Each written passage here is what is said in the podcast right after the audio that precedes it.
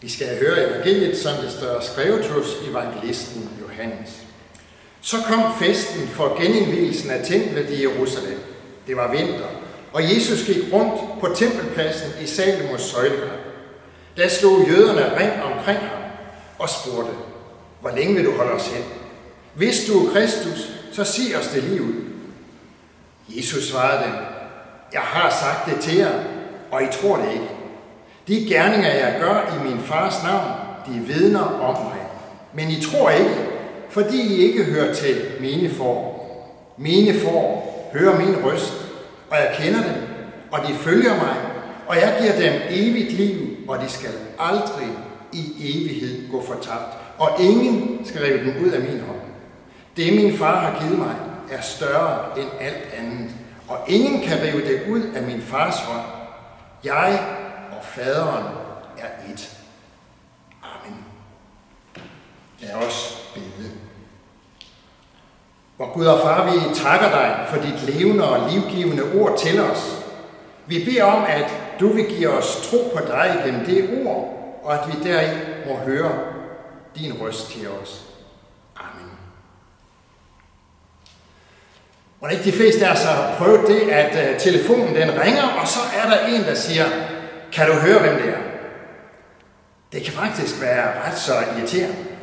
Fordi det er jo ikke sikkert, at man lige kan høre, hvem det er. Nogle gange så bliver stemmen en lille smule for, forvrænget i telefonen, og når der er en, der siger sådan, så er det fordi, det er en, der regner med, at man kan høre, hvem det er. Det skal altså være en, som jeg kender. Så hvis man ikke kan høre det, så er det faktisk, det kan være en lille smule pinligt. Eller hvis der er en, som ringer og siger, det er mig. Ja, selvfølgelig er det det. Hvem skulle det ellers være? Men hvem er det lige, du er? Selvom vi oftest kan kende folk på stemmen, så er det ikke altid, at vi kan det alligevel. Det er ikke altid, at vi kan høre det i en telefon. Så kan man blive lidt træt af sig selv, eller pinlig over sig selv, fordi man ikke kan kende vedkommende på stemmen. Stemmen er vigtig, og i de fleste tilfælde kender vi andre mennesker på stemmen.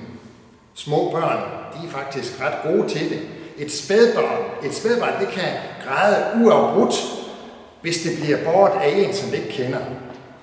Og uanset hvilken sang man finder på at øh, synge, eller hvad man kan finde på at krummelure for at aflede børnens, barnets opmærksomhed, så skriger det bare videre. Lige indtil mor eller far kommer og siger, Nå da da. Så siger barnet stille lige med det samme. Så begynder koncerten igen, hvis ikke det kommer over til mor og far sådan ret hurtigt. Men det, som sker, det er jo, at barnet genkender mor eller fars stemme. Og det er jo ikke kun barnet, der kender sine forældre på stemmen. Det modsatte er også tilfældet. På lang afstand er forældre i stand til at høre, at det lige præcis er deres lille guldklump, der græder nu. Det samme gør sig gældende i naturens verden.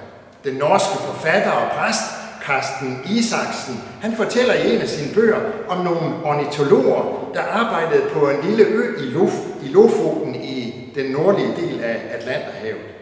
De uh, fortæller om, hvordan de hentede et fugleæg i en rede to dage før det skulle udklækkes. Moderfuglen blev ringmærket, og ægget det blev bragt ind til forsøgsstationen, og så blev det så udklækket kunstigt der. Alt gik fint. Så efter en uge, så tog de fugleungen med tilbage til fuglefjellet og lagde den et helt andet sted, i en anden rede, langt væk fra moren. Og så lagde de sig på lur. Kort efter, så så de en målbevidst flyver komme ned igennem myldret af fugle og snuppe fugleungen og bringe den, bringe den tilbage til den rigtige rede.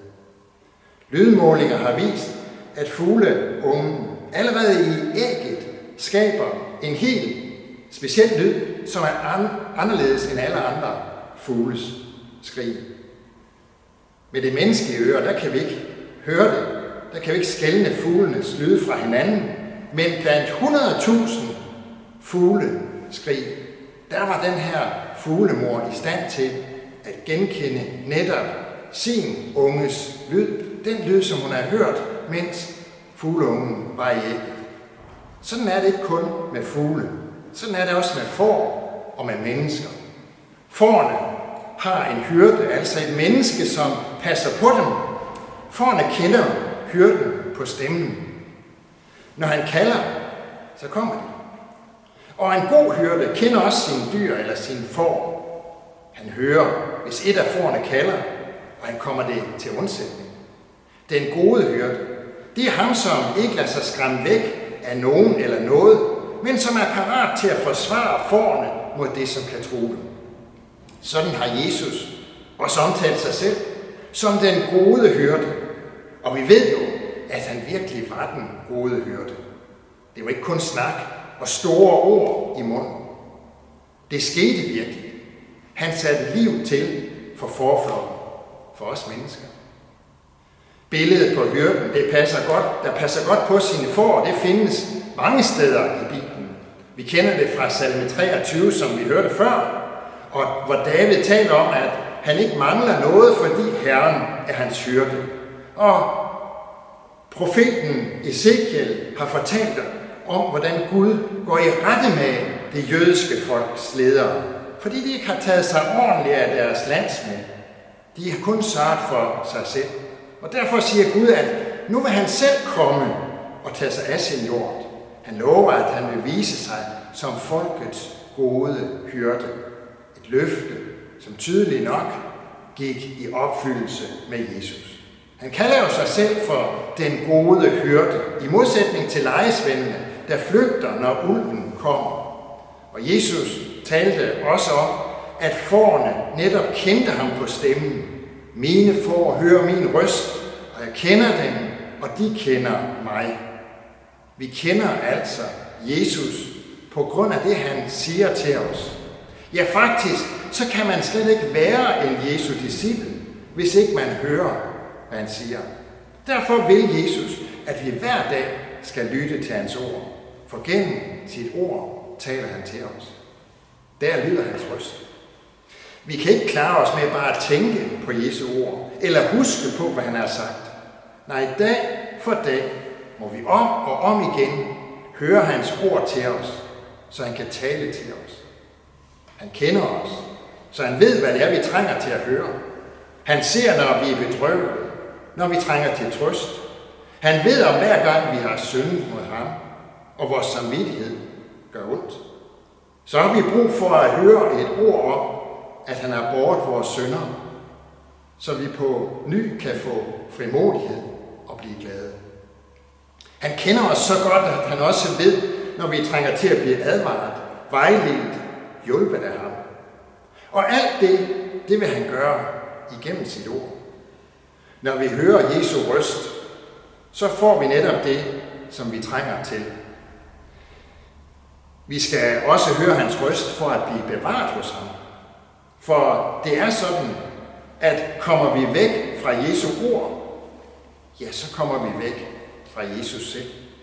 Der er nemlig den sammenhæng, at det er ved at holde sig nær til Jesu ord, at vi kan være sikre på, at vi også føles med Jesus og er sammen med ham. For Jesus er usynlig. Vi kan ikke se ham. Og derfor kan vi heller ikke vide, om vi kommer væk fra ham. Men der er én ting, der gør os sikre på, at vi er i hans nærhed. Det er, når vi hører hans røst. Og derfor står der om alle dem, der er Jesu for, at de hører hans røst og følger ham. De to ting, de hører uløseligt sammen. At høre, hvad han siger, og at gå med ham. Det er ved at tale til os i sit ord, at Jesus gør det muligt for os at vandre med ham. Billedet med hyrden og får, det kan let blive fremstillet alt for glansbilledagtigt. Men sådan var det faktisk ikke i virkeligheden. Det var et hårdt, det var et utaknemmeligt arbejde at være forhyrte dengang. Hyrden forsvarede forerne mod de vilde dyr. Hyrden sørgede for vand og græs til dyrene. Han passede på, at ingen af dyrene løb væk.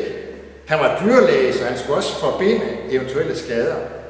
Hyrden havde det fulde ansvar for forflokken. Han levede af, at forerne havde det godt. Og derfor var han også villig til at gå langt for at redde for. Det har været hårdt at være hyrde, men godt at være for. Men vi kan godt få det vendt sådan, at vi tænker, at det var egentlig bedre at være fri for hele tiden at blive passet på. Vi synes måske, det var bedst, hvis vi selv fik lov til at bestemme og gå vores egne veje. Med andre ord synes vi, at vi vil være mere frie uden en hyrde. Men hvis vi skal være vores egne herre og ikke acceptere Guds ledelse, så er vi først fortabt. Så er vi lost. Det skuer lidt i ørerne i vores liberalistiske tid, at man skulle kunne være fri ved at være bundet til at følge Jesus som den gode hyrde. Men det er sådan, det er. Det er sådan, vi er skabt. Vi kan ikke leve uden at være bundet til nogen eller noget. Egentlig så ser vi det så tit, når folk ønsker at rive sig løs og selv finde ud af, hvordan de skal leve deres liv, når de vil gøre det på egen hånd. Det går ikke så lang tid, før de sidder fast i noget, som de måske knap nok ved, hvad er. Sådan er der for eksempel mennesker, som naivt er gået ind i forskellige nyreligiøse bevægelser. Andre er blevet medlem af Jehovas vidner eller mormonkirken, uden rigtig at vide, hvad det var, de gik ind til. Måske blev de tiltrukket af det stærke fællesskab, eller de helt entydige svar på tilværelsens store spørgsmål. Hvem er jeg? Hvor kommer jeg fra? Hvor går jeg hen? Andre, der satser hårdt på friheden og på at leve efter deres egne lyster, bliver i stedet afhængige af alkohol eller narkotika eller noget andet. Der er ingen mennesker, der kan leve i en, med en total frihed. Vi bliver bundet, hvad enten vi vil det eller ej. Så er det bare et spørgsmål, hvad vi bliver bundet af. Og derfor skal vi hellere sørge for at være bundet af noget godt, frem for at stræbe efter at løse alt bånd. Det er godt at være bundet af Gud. For vi er først virkelig frie, når vi accepterer vores afhængighed af Gud. Og det er faktisk stor frihed i at bygge sit liv på det værdigrundlag, som Gud har givet os. For han vil os altid det bedste. Et rigtigt liv, det har vi, når vi har taget imod Guds kærlighed, og når vi, når vi lader den præge os helt igennem. For et godt liv, det består i at følge Jesus som den gode hyrde. Du kender ham på stemmen. Han taler om Guds kærlighed, og han viser dig, at kun sammen med ham er du fri. For kun han kan beskytte dig mod synd og død. Han siger ikke til os, kan du høre, hvem det er? For det kan vi. Og vi kender ham, fordi han altid taler kærligt til os. Han siger, mine får høre min røst, og jeg kender dem, og de følger mig, og jeg giver dem evigt liv, og de skal aldrig i evighed gå fortabt, og ingen kan rive dem ud af min hånd. Amen. Lad os bede. Herre, vor Gud himmelske Far, du som har taget dig faderligt af os elendige mennesker og sat din søn til at være hyrde for os, for at han alene skal mætte os med sit ord, men også ved sin beskyttelse redde os fra synd, død og djævel. Dig beder vi. Hjælp os ved din helligånd til at kende ham, vor hyrde, ligesom han kender os og tager sig af vor nød, så vi under al modgang holder os til ham, søger og venter hjælp og trøst hos ham, af hjertet følger hans røst, og således bliver til evig tid salige ved ham. Hør os, når vi beder. Fader vor, du som er i himlen, helliget blive dit navn, komme dit rige. Ske din vilje som i himlen, således også på jorden. Giv os i dag vores daglige brød, og forlad os vores skyld, som også vi forlader vores skyldnere. Led os ikke i fristelse, men fri os fra det onde. For dit er riget, og magten og æren i evighed.